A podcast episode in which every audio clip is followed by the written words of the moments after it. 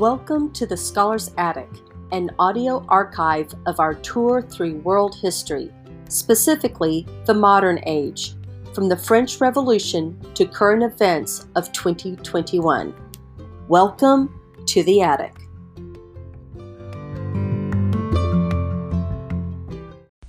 This episode was recorded in two sections, the first being November 17th, 2020, and the last 30 minutes or so on January 8th, 2021. Because World War I is such a huge topic, it necessarily had to be spread out across several weeks, cascading even into the second semester. This is the big overview episode. All of these pieces just fit together. That's why the splicing and dicing. Not a lot of attention to dates and dead people, the battles, the generals, but more about the mindset of World War I, about the attitude of the soldiers, of the attitudes toward fighting and how strategy had to be changed on the fly, and a whole host of other things that make this such a unique moment in history. So let's listen in. All right, so this is the PowerPoint that I had you look at and take some notes from, and hopefully everybody paid close attention to both emails because the second one, the one that actually had the um, the correct link, the, the working link uh, uh, to the PowerPoint, specified which slides to take notes from. So there was really only about like five or six ish slides to take uh, notes from. So you were exempt from, say, like this one. This is just like my startup slide, which I know I haven't done one of these PowerPoints in a while, but I usually do one of those startup slides where it's just something to get you in the right brain frame um, uh, as we talk through these. And it, it's sort of, you know, just contemporary news. Um, anybody who loves um, vintage Hollywood, especially musicals, um, are probably loving this early, early picture of Fred Astaire. If you've never seen Fred Astaire dance, I'm telling you, the guy was magic. There's just no other way to put it. He just, in fact, my my grandmother, my mom's mother, to the day she died, just would just complain about Gene Kelly she was like, he can't dance. He just, he's too clumsy. He's too heavy. He's not light on his feet. But oh, Fred Astaire. Fred Astaire and Maurice Chevalier were like her two heartthrobs from, you know, classic Hollywood. Um, I, I'm not going to do uh, a lot with um, uh, probably videos uh, between uh, now and Christmas. We're just going to, you know, finish sweeping up the details and, and locking things up. But when we come back in January and we pick up where we left off with World War One, that's that's when the uh, the um, the newsreels and some of the vintage Hollywood is going to start creeping in.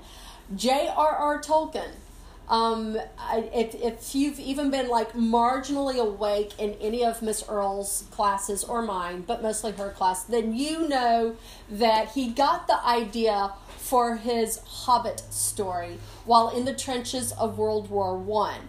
Um, you know, there's his, you know, uh, World War One era um, military photograph, and of course Jack the Galveston Giant Johnson, first black heavyweight champion of the world. Um, so these are just three of the little, just like a little snapshot of what's going on boxing, entertainment, and then just some, you know, random South African dude in the trenches fighting for Mother England. Because, you know, uh, Tolkien and Lewis, neither of them were actually British, right? The British claimed them, and who can blame them, right? But uh, Tolkien was actually from South Africa, and C.S. Lewis was actually Irish. So, things to remember when those names get thrown around. Okay. All right, you behaved for me just a minute ago. Why not now? PTSD, I think, as well, if I'm hmm? not mistaken. Uh, Tolkien had PTSD as well, if I'm not mistaken. Yeah, um, it, it's yeah, it, it's really um, more of a question of who did not have it coming back from World War One.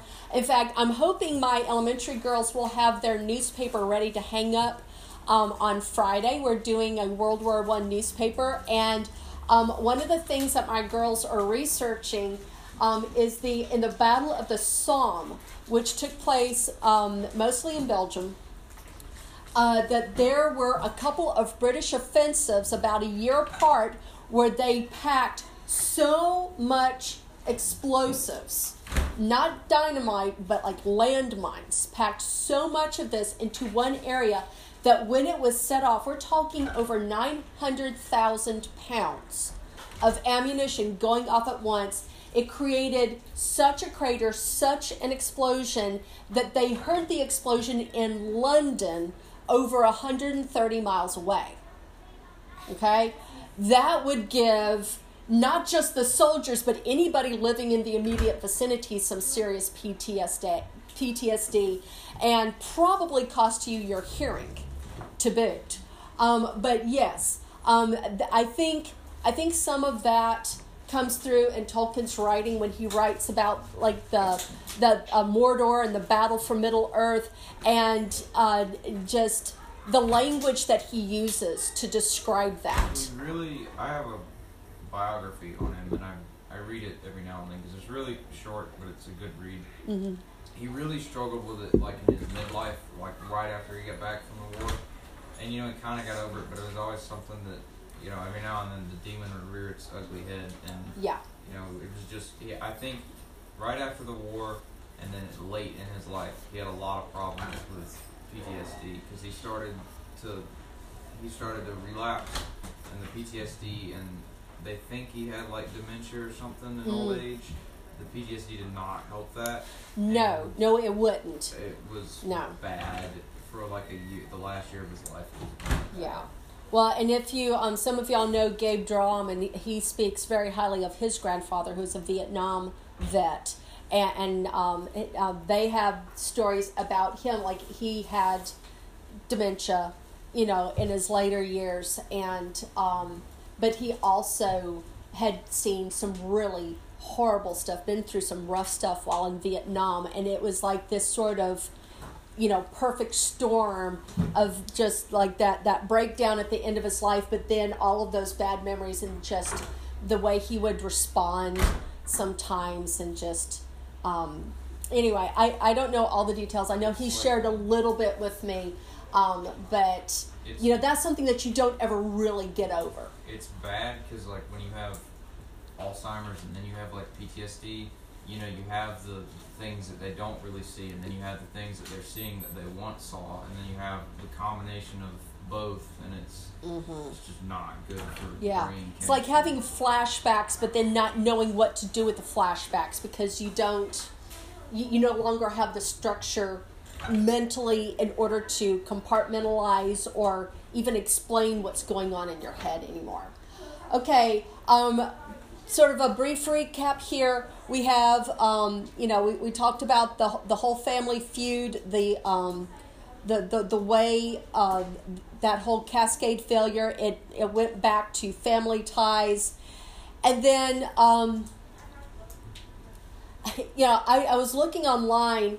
Uh, you, you see here the connections with all the uh, the countries showing when they made uh, alliance uh, treaties of alliance with one another. Um, Italy actually switched side. Russia switched sides. Um, you know, there are several different versions of this that you will find online, and they do not all look the same. Um, but again, when you've got countries switching sides, you've got uh, divided loyalties. Um, there, I've never really seen. I don't know if you have, Mr. Earl, ever really seen a um, something like this that just made sense of all of it. Like that there's always some aspect of the conflict that's just not going to show up in this. It, it was just too too messy. Um, okay so the delusion di- disillusionment and stalemate. Now we've talked about the mania reasons for war. Uh, mania what are my five reasons? What's the m militarism a alliances nationalism imperialism, and the assassination of Archduke Ferdinand. Okay, so we have those five reasons. Um, and this creates this fever for war. Now, um, and, and, and what you see here is you know, unparalleled in modern history. There are a couple of reasons for this. Um, and and yes, all five of those reasons came together for like the the perfect kind of galvanizing kind of moment where everybody's like, yeah, we're going to go fight for the motherland, for the fatherland. Um, but there are a couple of other things playing into this. Um, this was a very ideal age, idealized age, even. So people had very chivalric notions of war.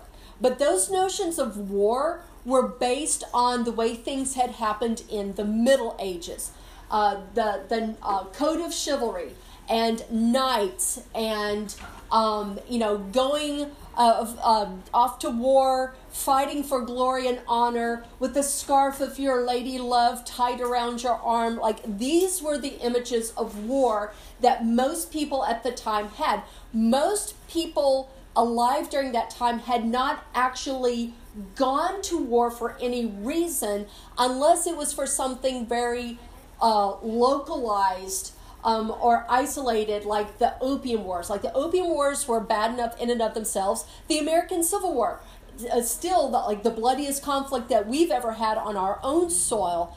But as far as like you know the Crusades or you know the the Battle of Agincourt, you know these these um, uh, wars of conquest that happened during the Middle Ages, like these sorts of wars had not happened in a very long time. Really, since the days of Napoleon was the last time that there was like this full scale war that dragged more than just two countries or two sides into it. And so everyone had this this sort of picture in their head of either riding off on a white charger or fighting alongside Admiral Horatio Lord Nelson and it, it was a very sort of pie in the sky sort of picture of what this was supposed to look like.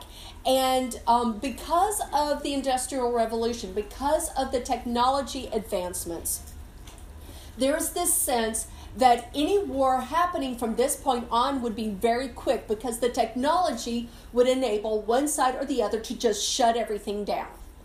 And that um, in going off to war, in 1914 that this would be a war to end all wars. So we are enlightened, we are evolved now, we have advanced technology, advanced weaponry. This will take us a few weeks, three months tops. That's what they were saying on all sides. No matter what side you fell on on the war, this was something that was supposed to be short, quick, to the point, and at the end, we'll all just dust ourselves off, shake hands, and go home. Um, the the other thing uh, playing into these notions of you know you know these sort of delusions of grandeur in regards to war is that it was standard um, it was a standard part of education at least in the west that everyone had thoroughly studied the odyssey the iliad and the aeneid and so a lot of uh, your schoolboys who were old enough, like barely old enough, or maybe they uh, to go to war, maybe they were at university by that point. The bulk of what they understood about war was based on not only medieval English, you know, historical record, but ancient Greece. So they're thinking of Odysseus and Achilles and Aeneas and all of those guys, and they're like, oh, to be, uh, you know, to have people in future years sing of, of our great glories and to be toasted by future generations, like all of this was playing into their heads. And so men showed up in mass numbers to enlist for the military. Now, most of the nations at this time had very large standing armies. Uh, uh, Germany, um, I believe, had somewhere in the neighborhood of 700,000 um, in their standing army and almost that many in their reserves because most countries of the time had um, had a law and and some countries still do that when a young man comes of age if they are physically able if like you've passed your physical then you are required to spend a certain amount of time in the military. And then even when you muster out you are considered to be on the list of the reserves in case your nation does go to war. They can call you up. Most countries back then had that already in place. So like the germans had over 700000 men in ready to march out, and almost that many um, in the reserves. Uh, France actually had about 100,000 more in each category. They had very large standing armies. America, by contrast, did not have anything like that. Um, based on our experiences with the Civil War and with the American Revolution and the War of 1812, military service was considered a volunteer um, a position. Like this is something that people volunteered for, but you did not force people to fight in the war. Of course, by the end of the war, all of that had changed. Um, just about everybody had some sort of a draft in place, including the United States. Um, so all of this comes together, and and these guys they show up in droves to uh, fight for their nation. Uh, and if they weren't in the military or in the reserves they were showing up. We also have um, a, a high incidence here. This is another thing that my elementary girls and i are working on of a lot of guys showing up to um, enlist who were not old enough um, uh, as a general rule, countries set an age limit of either 18 or 19 to be old enough to enlist in the Army. And so you had a lot of guys showing up and enlisting, and they were 17, 16, 15, 14 years old. We do have reports, um, like in America, um, some boys as young as 12 showing up and enlisting and they were allowed they lied about their age and of course you have to give an occupation so they would give an occupation they would make something up and you wonder well how did that happen? How did these you know uh, guys your age or maybe even younger sign up join up for the military and the army took them like how, how would that go down? Y'all tell me speculate um, I think Cameron is the only 18 year old. I think. Well, you're you're you're almost 18, but you wouldn't have been allowed to go to war um, back then. You they, you would have been allowed to go to the front lines as a nurse, um, but not to fight. Um, I think Cameron's our only one who's 18, and he's not here today. The rest of you, if you showed up, you would be illegal. How how would you, besides just obviously like lying about your age, how do you get by the, the, the screening process, yes. Because the recruits wanted more people. Pardon? Because the recruits wanted more. I mean, the recruiters wanted more. Okay, so some of the recruiters were just unscrupulous in this um, uh, area, and they were just like, "Yeah, we need men." Especially once it got uh, toward the end of the war, they're like, "We need fresh blood. We need more men." Yes, absolutely. You know, just you know, don't ask, don't tell. Just sign them up. But some of the recruiters had more scruples when it came to this. What else might have convinced somebody, somebody who was a little more, you know, a recruiter who's a little more honest about this, what might have convinced them of your age and ability to fight in the war?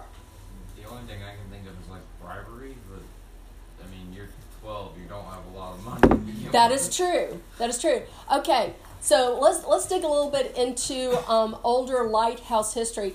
Anybody here remember the Trailer brothers, Ian and Tate Trailer? Okay. Um, it, it, I, so Luke remembers them. How how tall were they? Six four, six five, and that was by the time they got to like what sixth grade. Like these guys were huge. Now they weren't huge this way; they weren't broad. But Ian and Tate Trailer, by the time they were in, I, I kid you not, sixth grade, you know, they'd be sitting in class for foundations, and both of them, Tate especially, like they'd be sitting in those chairs, and like their knees would be up under their chins, and they're they're like writing like this because they just didn't fit at any of the tables, any of the desks, and this is when they're 12, 13 years old. If they had showed up and and they had their own shotgun from like working living on the farm, then yeah, you know that either one of them could have said, "Yeah, I'm 18 and and I I help my dad on the farm." Sign them up. Sign them up. Because some of these guys, you know, in some families, they just grow you bigger. Like that, you just like some of them, like you just, you know, it looks like they just sort of fed them fertilizer and then boom, like they they just, you know, it's the Hulk. And then others, like in my family, we have two extremes. You either grow as big as the Jolly Green Giant or you're Hobbit size. Like we have no in between. You know, you're either a Polly Pocket or you're an ent. I mean, there's there's no no happy middle there. And so that is another way that a lot of these guys got through is because they actually did look that age, or even if they looked a little baby face, it's like uh he's you know he's he's ripped and over six feet tall and he's been using a gun since he was five like we don't even have to train this guy how to shoot so especially if guys had, um, if, if they looked the part and they had a background either in hard labor or in farming, you know. Another way was if they had already been living on the streets. Okay, it's like, well, you know, nobody's going to miss them. So we may as well sign them up. They'll get three meals a day and new clothes, and who knows, maybe they'll actually be able to help us carry the day in a pinch. And even today, the military is made up of guys just like that. You know, you're either you hear stories all the time of prison, coming out of prison, don't have anything else to do, don't want to go back to jail, don't want to go back to stuff that got me in jail. I'm going to go in the military. Uh, I grew up on a farm, don't want to farm, don't have the money to go to college. I'm going to go in the military. They'll pay for my college.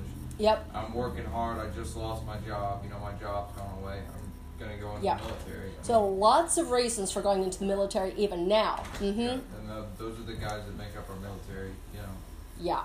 And, and you want those fighting, scrappy kind of guys right, on the like, front line because they're the ones that get things done. You know, farmers, they got to think on their feet, especially back then. They didn't have technology to do stuff. They're like, all right, well, how yeah. can I fix this problem without spending any money and without using someone else's resources? Yeah. Put that in a situation of, all right, well, how do I get in that trench without getting myself, my buddies, or anyone else killed in this area? Yeah. My dad was telling a story the other day, and I, I need to double check on some facts before I try to retell the whole story. I see Leo.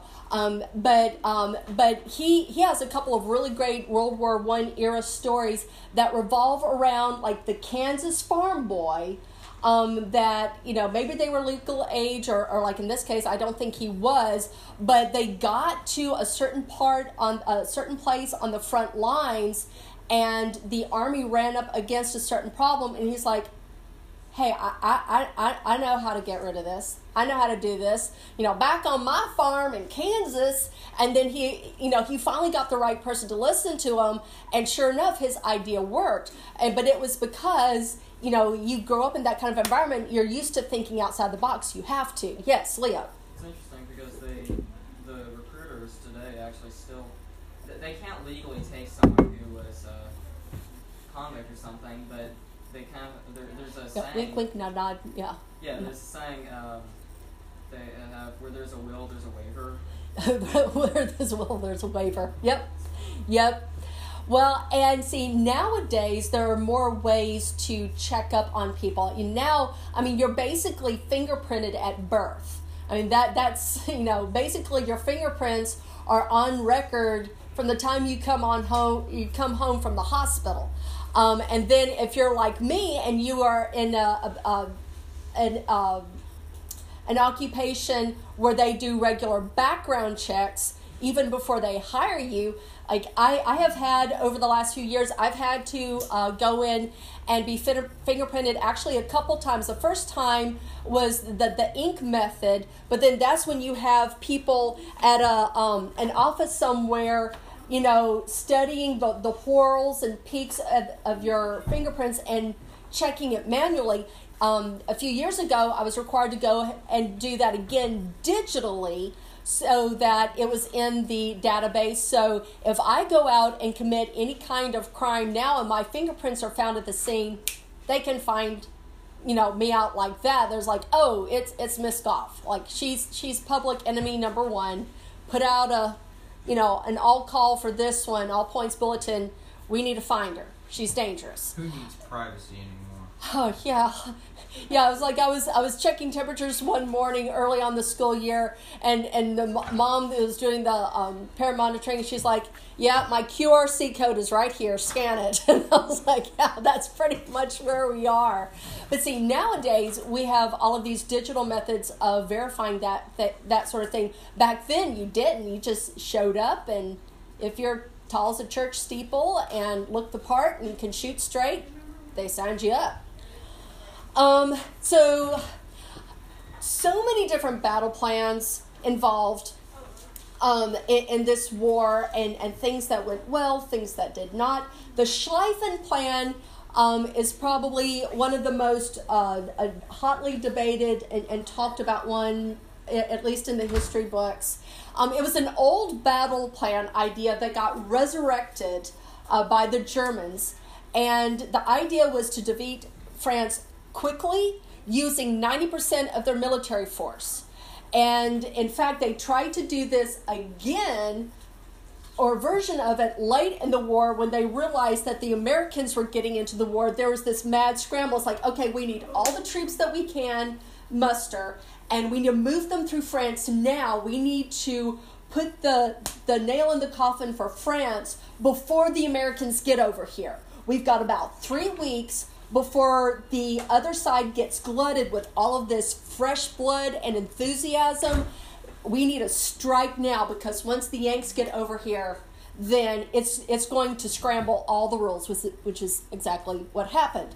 Um, so the plan hinged on a strong encircling of Paris, but due to fears about a Russian invasion, military leaders pulled troops farther east, plowing instead through Belgium and Luxembourg. So, um, and then of course you've seen uh, the map, uh, and most of the trench warfare, the ugliest scenes of battle happened during uh, through through this section here. Um, there is a 500 mile line of trenches that worked its way through Belgium uh, down through the uh, northeastern part of France. And during my time in France, I actually, uh, I, am just going to pass over this one. You have it in your notes. And and because you know that the, the trench warfare was that once you dug in, you were there for months, if not years. And the gains came in um, quarter miles and half miles. And I think the largest gain made by trench warfare was about four miles. Uh, uh you know, that's basically like that's from here to what? What's four miles from here? Like the the new Chick Fil A. No, no, that's not four miles. Okay.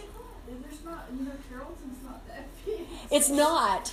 It's not. So basically, like from here to like the other side of the square, like the library. Let's say the library.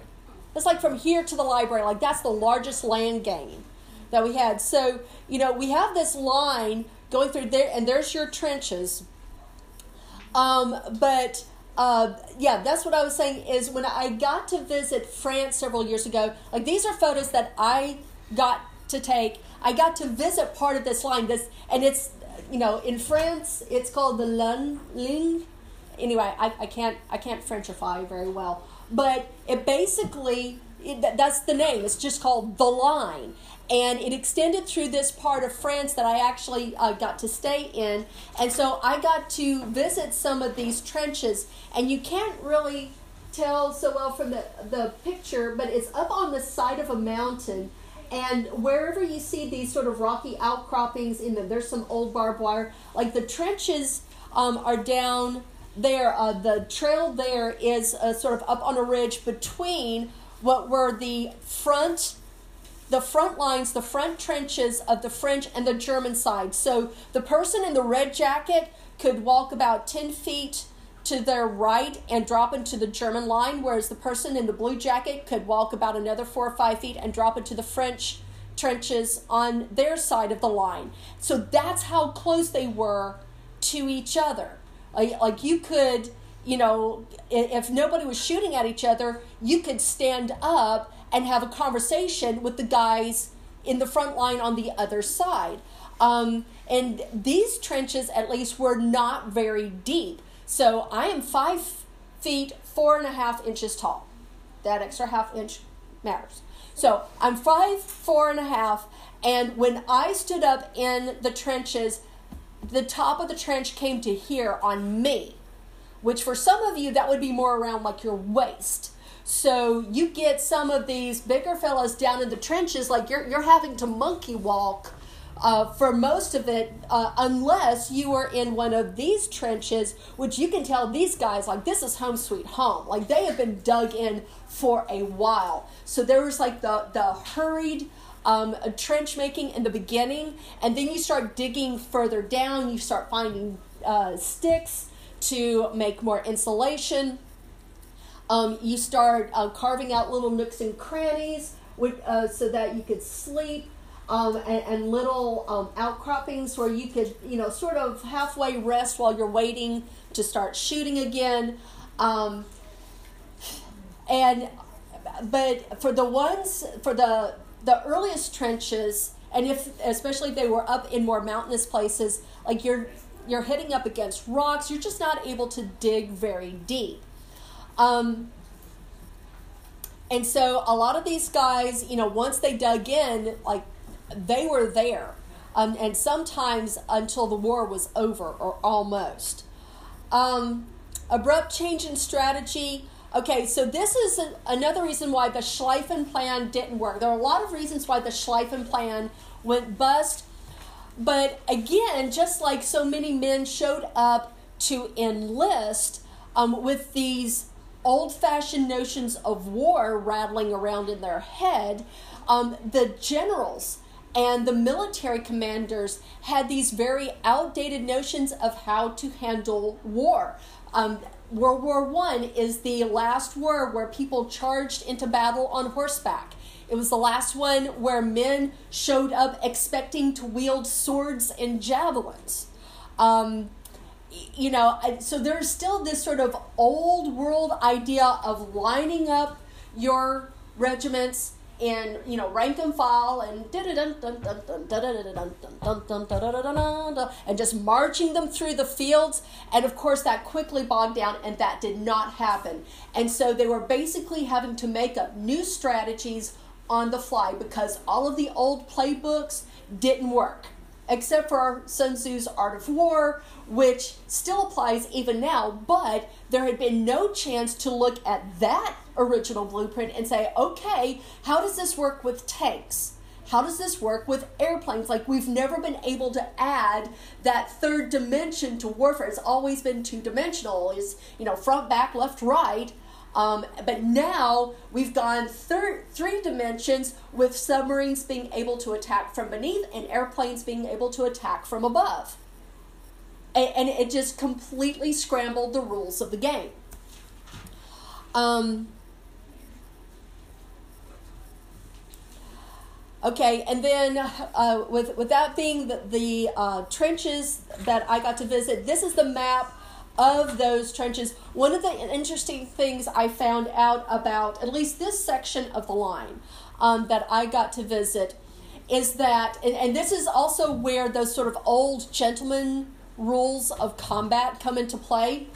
Um, it was decided where these trenches were going to be set up and so the French and German leaders met in advance by about eight months to plan where these trenches were going to go and to set a date for the beginning of the battle. And then they pulled in their men, they pulled in their supplies, and then for six months, they Uh, their men on both sides dug trenches and they did fortifications and they stockpiled supplies. And all this while, nobody shoots at each other. Nobody gets murdered. Nothing. They spend six months preparing these trenches, and then on the appointed day, at the appointed time, then they started shooting at each other. Gentlemen's rules of combat doesn't work that way anymore. And in the beginning, they also observed the old manner of doing things in that you did not fight at night.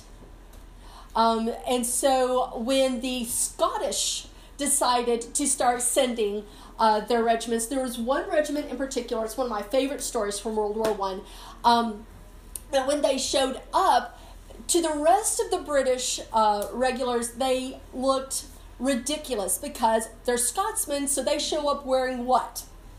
Kilts. They're wearing kilts. They're wearing those little, you know, knee-high socks with the little lace-up shoes and the, the, the man purse, whatever that is, that hangs in front with the tassels, and, and their caps. They all had long hair and beards, but they all had long hair, and they they just come with like their bedroll and their guns, and so the the British look at them coming and, and, you know filing onto the transports and things and so they start making fun of the ladies.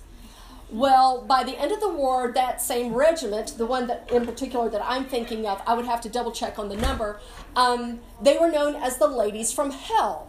Because what they did is they would go to you know wh- wherever they were put they were put in the trenches and when everybody else was shooting like crazy at the other side during the day they would sleep.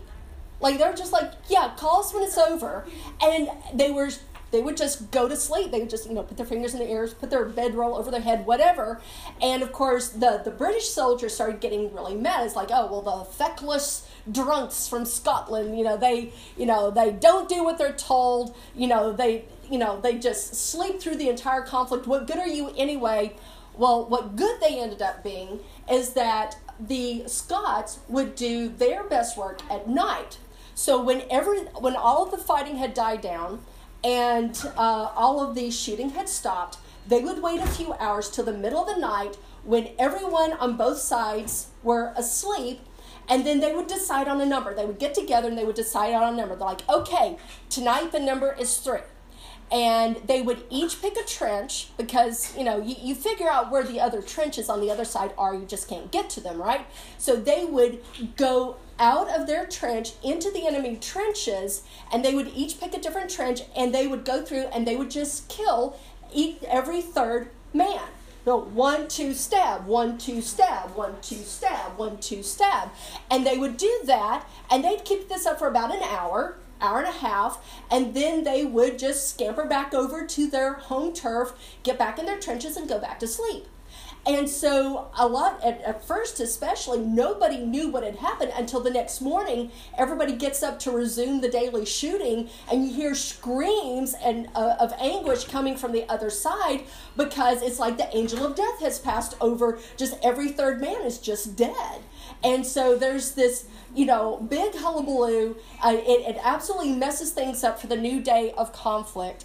And the Scots would just bide their time and they wouldn't go out the next night or even the next week. They would wait a while for all of the, you know, the, the tension to die down, for people to stop maybe being quite so vigilant at night. And then after about two, two and a half weeks, they're like, yeah, I think the number tonight should be seven and then they would do it again. One, two, three, four, five, six, you know, stab. One, two, three, four, five, six, seven, stab. And and finally, in, in, in this particular case, the German commander wrote a nasty letter to the British commander accusing him of violating the rules of gentlemanly warfare and that he was they were to desist immediately in doing this because this is not gentlemanly like behavior so like this this is the this is the kind of you know crashing conflict between the old world mindset and the new realities of modern warfare.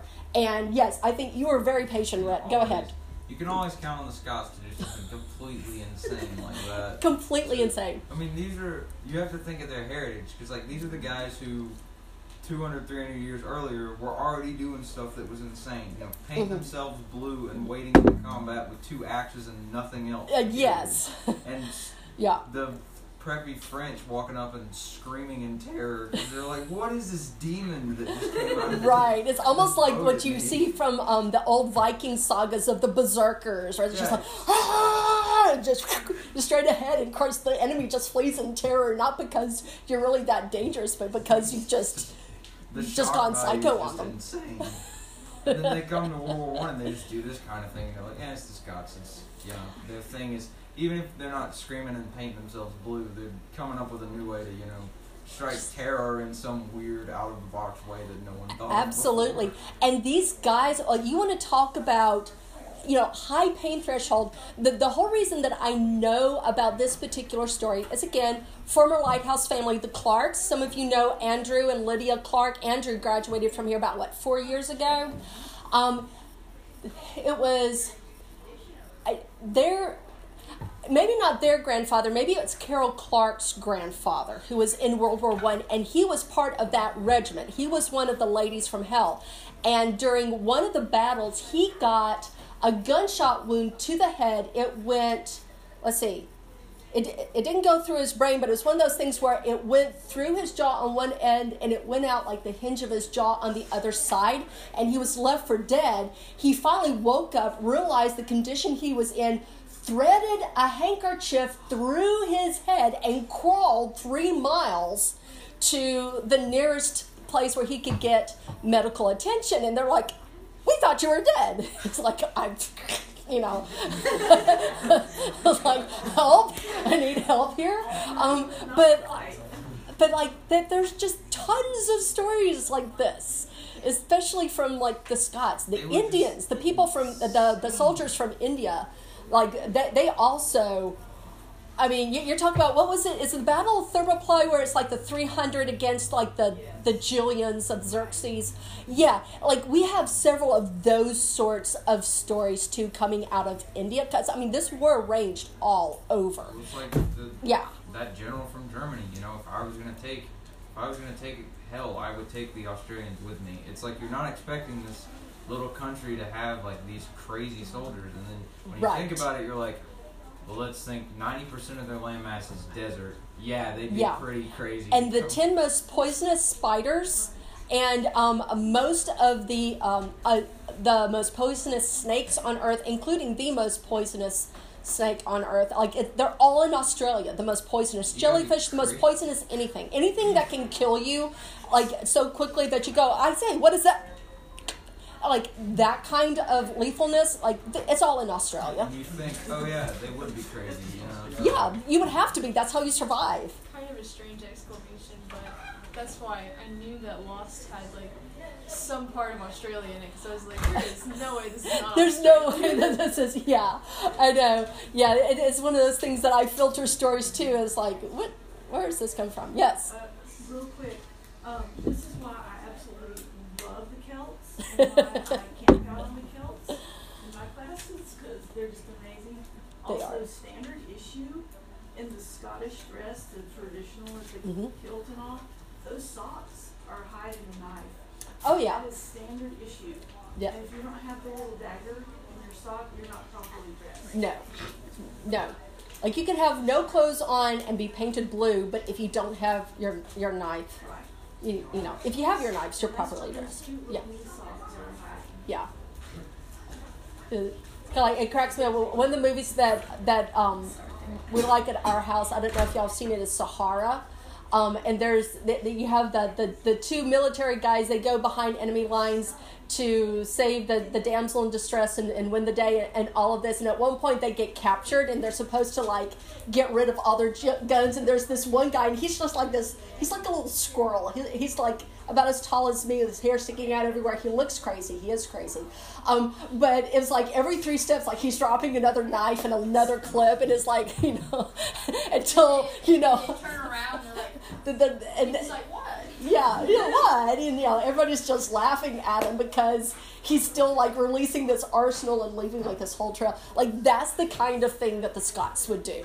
And the knives, again, you know, if you go over to enemy trenches, you know, one, two, three, stab, one, two, three, stab, you know, if you use a gun, you're going to alert people to your presence. But if you use a knife, then they're not going to know about it till the next morning. and and from what I understand, it was one strike, move on. So there there was n- none of this, you know, s- sawing.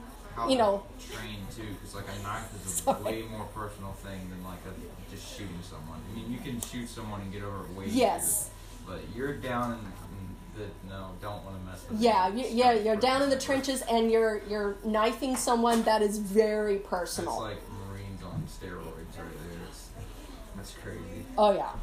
So um, so we will talk more um, maybe on Friday about the technology aspect, but um, yeah, the um, the the physical cost. We've already looked at some of this uh, through uh, Sailor's presentation. I don't know why I'm adding an R to the end of your name. Sayla's presentation uh, on on medicine, um, but yeah, the, the whole leap up of technology and the way it was applied during the um, the war itself, uh, major rule breaker. It, it completely rewrote the playbook. Um, and then, of course, I love the fact that in World War One and World War Two, you, you'll see all of these tragic photos, and then you'll get photos like this, where it's just like, here, take a picture, send it to mom, you know. It's almost like in just- warfare. It's like a weird sense of humor. It's like either really dark, but there's always those moments of just absurd humor that pop up, so that Yeah. everyone can just laugh at it. You would have to. And see, I think this this also connects back to ha- why God designed men and women the way he did just even psychologically because as a general rule, and I know there are exceptions to both sides of this, so okay. But as a general rule, guys make fun of bodily functions, women discuss bodily functions, like poop and pee and, and bleeding and that sort of thing. And if you think about it, if women are supposed to be the nurturers and the caretakers, then we are looking at people who potentially cannot explain to you what's wrong to them with them, either because they're teeny tiny or maybe it's it's grandma and she has dementia. And so you're having to look at their eating habits and what gets pooped in the potty eh, or what's in the diaper and that sort of thing. And, and you're having to go, okay, do I just back off on giving them apple juice? Do I call the doctor or do I get them in the car and take them to the ER now? Like you, you have to like make this sort of triage because as the caretaker, the nurturer, like you have to just that's what you have to deal with. That's your reality. Now, if you're a guy and you're in the trenches of World War One and your latrine and your bed and your battlefield are all in the same six square feet, then at some point you just have to go, that's funny, I'll do better next time. And just keep shooting because like there's no point being squeamish about like the latrine bucket because where are you going to go? You try to get out of the trench, they're going to blow your head off. And so I think why because a lot of times you'll get into these little little tiffs especially like among siblings like oh you're so immature oh lighten up like what's your deal you know especially between brothers and sisters and that's just your god-given dna of like the psychology of you know guys were intended to be the protectors of the family women were intended to be the nurturers and there are times where we have to step into the other role but as a general rule that's what you do and yeah like you have to have a pretty bleak sense of humor when it comes to stuff like this because otherwise forget the ptsd you won't live long enough to have it because you'll go crazy while you're in it Yeah, that's like all the guys. You read war biographies and stuff. They're all talking about. You know, we all crack jokes all the time to keep our off Yeah. stuff and stay sane. And it was Yeah. always the, most popular guys in like our groups were the guys who could, no matter what, they could always go, "Ha, that's funny. Don't you think it's funny?" And they Yeah. point it out, and you go, "Oh yeah, that is funny when you think about it like that." He goes, even with like stuff that normal people would think is like sick. It's yeah because like death brain- jokes when you're in the middle of the trenches Right, like why joke about death your brain has to we have to comprehend it and humor is the best way for us to just real quick 30 seconds. Okay that's funny. Brain is fine with that. Now move on Yeah. to the next horrible thing we have to see. Connected with that and then miss earl I, I will need to i'll need to spend the last five minutes talking about the, the other handout that needs to go out. Um, but connected to that I, I once heard a speaker uh, talk one day. He said that men and women each have the one superpower that the other cannot take away from them ever ever men have the ability to literally think of nothing Nothing. You can go to the nothing box in your head and think of nothing, and that is not a sign of mental instability. That is something that a guy can do. Women, we have the opposite superpower. Our brains never turn off.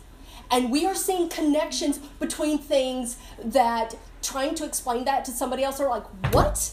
Are you crazy? No, actually, wool blankets, alligators, Paris, France. It all makes sense. And it's like, no, yes, it does. Because we can we are constantly making those connections because as nurturers, we are supposed to be juggling the household, taking care of the kids. Oh, my husband needs his pants pressed for work tomorrow. And by the way, don't forget your lunch, honey. And oh, it's time to order groceries online. Nope. Uh, T R I P A N and check to see what the ending is. And you know, you're, you're doing all of this as a mom and mother, and it, it's just it's what you do. Like your brain never shuts off. But a guy, you can do that, and it's part of that safety mechanism that God worked into you so that you can survive crap like this. So, nice little preview of gender studies next semester. okay. Okay, yes, there we go. Um, so we've been talking about World War One, and I just sort of had to leave off in the middle of the war. And uh, World War One is messy. There's a lot going on, uh, not just with the interconnection of countries, um, but also this is the first war where we get organized spy networks. Um, and it is a global war, a global war on a scale that had not been, you know, that, that the world had not seen previously. It's also an interesting war in that it's sort of a collision of old and new technology. And we talked about how this is the last um, war where people rode into battle on horseback and, um, and with swords. Um, but we also get mustard gas. We get planes dropping bombs from above. We have submarines shooting out boats from below. Um, and, uh, you know, again, in, in the world of game changers, World War One was a big one. Now, briefly, before I go to um, our PowerPoint for today, let's talk about the Zimmerman telegram. So the Zimmerman telegram was in your history homework uh, for today, and then you also had the little Zimmerman telegram decoding sheet that you did. Some of you might have actually done it before when you had Story of the World with your moms, um, or, or with me for uh, classical core. Um, but talk to me about the Zimmerman telegram. What's the big deal with this telegram? Like what what happened here? I know we're all half asleep and now maybe slightly depressed because Miss Goff started off with politics, but you know, go ahead. Promised land to Mexico if they joined with Germany in World War One. Okay. To try to get America involved. Right. They promised, didn't they promise like Texas and like all, all those states that kind of border Mexico, Right. which were actually America. Yes, with and the, which are were and still are American states. Now, um, here's the interesting thing. So the the telegram was encoded, and it was presumably from Germany to Mexico. You know, presumably there goes the conspiracy. But there's actually an interesting kind of conspiracy twist to the Zimmerman telegram. Um, but they the once decoded, it promised to give Mexico certain southwestern states that once upon a time had been part of Mexico. So if you go back last year to when we did American history, um, and we actually didn't get to talk about the movement west that much because COVID and quarantine and distance learning just sort of scrambled all of that. Um, but if you were to go back, say, even in the history book that you have, and look at this, um, California, Arizona, New Mexico, Utah, Nevada, Texas, all of that in there, or most of it, once upon a time was an extension of Mexico. And so this is why the Rio Grande has become a big dividing line for several battlefronts when you talk about American history. Um, it was the uh, dividing line in the old wars out west. It's the dividing line now with illegal immigration. Um, but basically, when America appropriated the lands north of the Rio Grande and those became American states, you know, Mexico lost an enormous amount of territory. And so this telegram would have been particularly, particularly, huh, new word, particularly incendiary for the time it would be now if someone said, hey, if you will join forces with us, we will take a fourth of American lands and give it back to you. Okay, so this was a big red flag. Now, the big question around the Zimmerman telegram, um, which has been there from the beginning, is what? Did it actually come from Germany? Did it actually come from Germany? Okay, so the question is was this a legit offer from Germany to Mexico, or was this staged to force America into the war? And so that debate, and, again, that is not Miss Goff being conspiracy queen here. That debate has been there from the beginning. There's always been this question about the validity of the telegram, whether this was an absolute, uh, an actual offer from Germany to Mexico, or if this was staged to get America into the war. Who was our president at the time? Woodrow Wilson. We need to talk about him in more detail because there were a couple of things that he did during his administration which set a couple of cracks through the Constitution that have become gaping holes in our time. Most notably, how the Senate works. There are a couple of key pieces in the Constitution about how the Senate was supposed to be elected. Uh, senators were supposed to be elected in. Um, it was during his presidency that that got changed to a direct vote.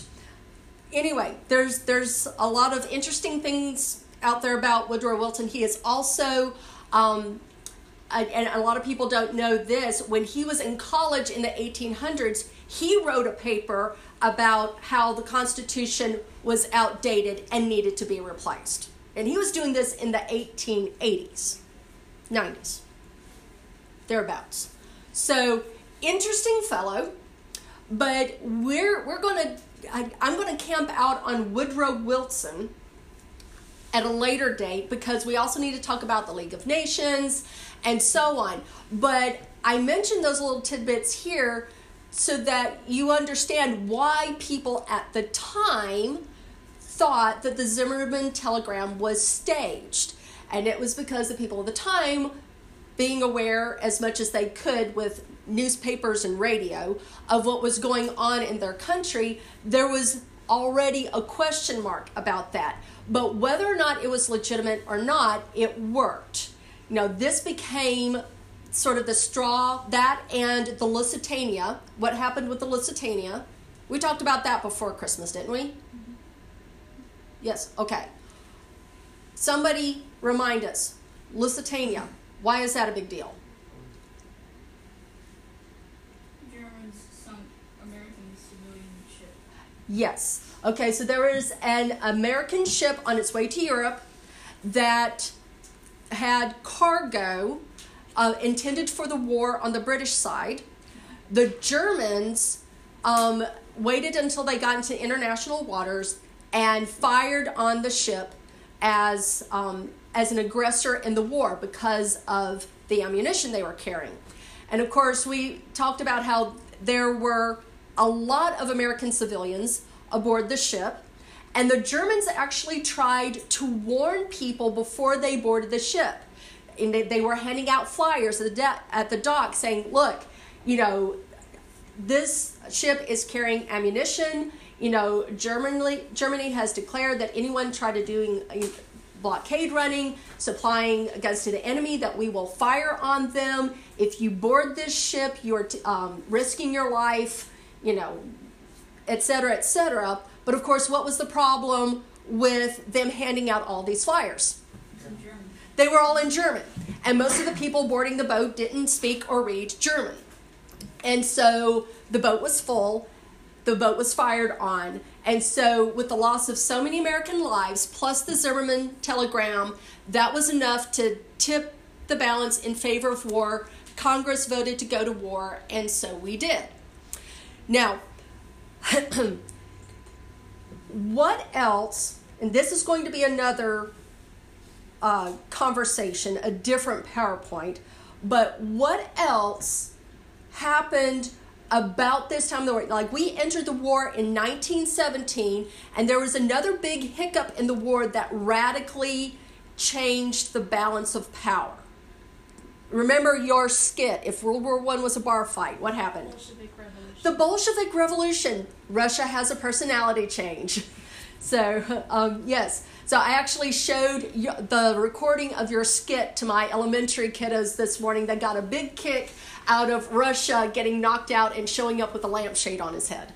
Um, they thought that was really funny. Um, but it is during this time that Russia has its personality change. The Bolshevik Revolution happens and it changes the whole Russia dynamic in the war. And so Russia is basically devolving into chaos with its own revolution at about the time that America is jumping into the war. And unlike the rest of the people who are fighting, America is fresh and energized. We're not tired. We have the kind of strong morale that everybody else had at the beginning of the war when they were thinking of delusions of grandeur okay? And it becomes a game changer.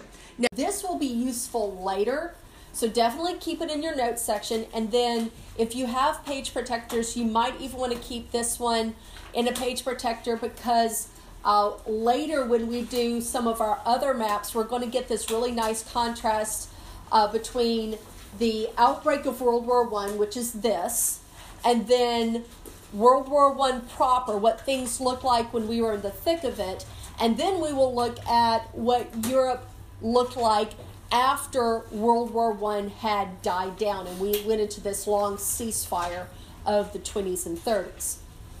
Okay. Other questions about the map? Okay. Here's one other thing before you put that map away. Um, hopefully, you saw it on the board.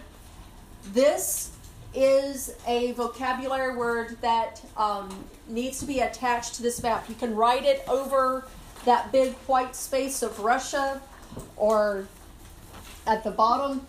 There's something called balkanization, and it is called this because of what happened to the Balkan nations uh, during World War One. This is the division of a place or country into several small political units often unfriendly to one another. That's about as basic as I can make that one.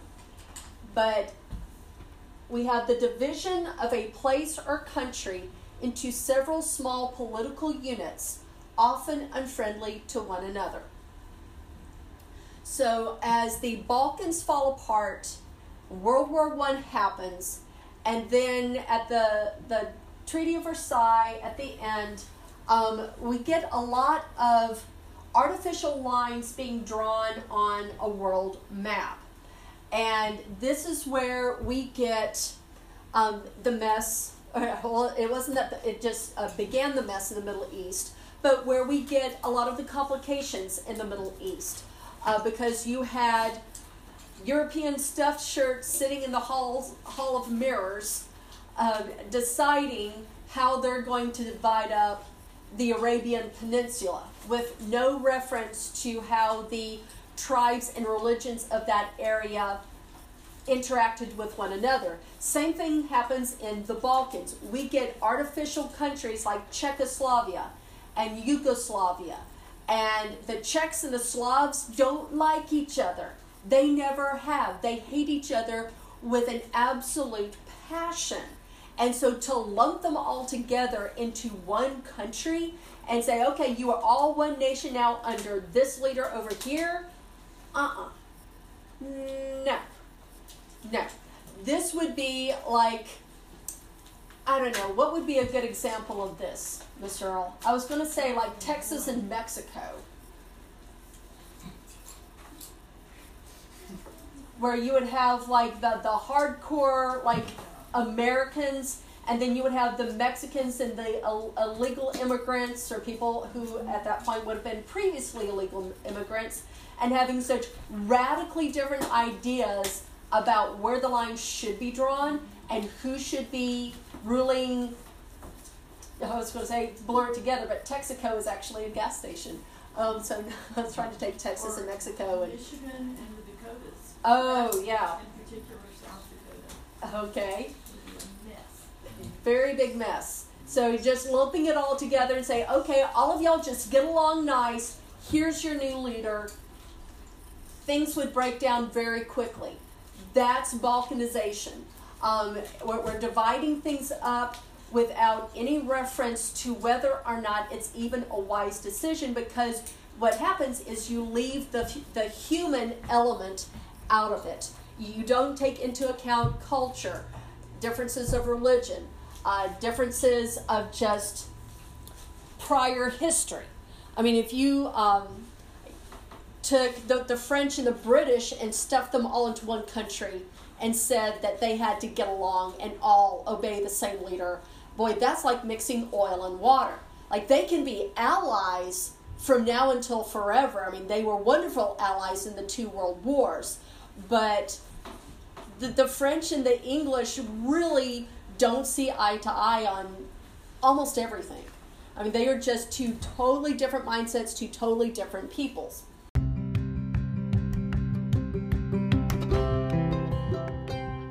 That wraps it up for this episode. Thanks so much, and we'll see you next time.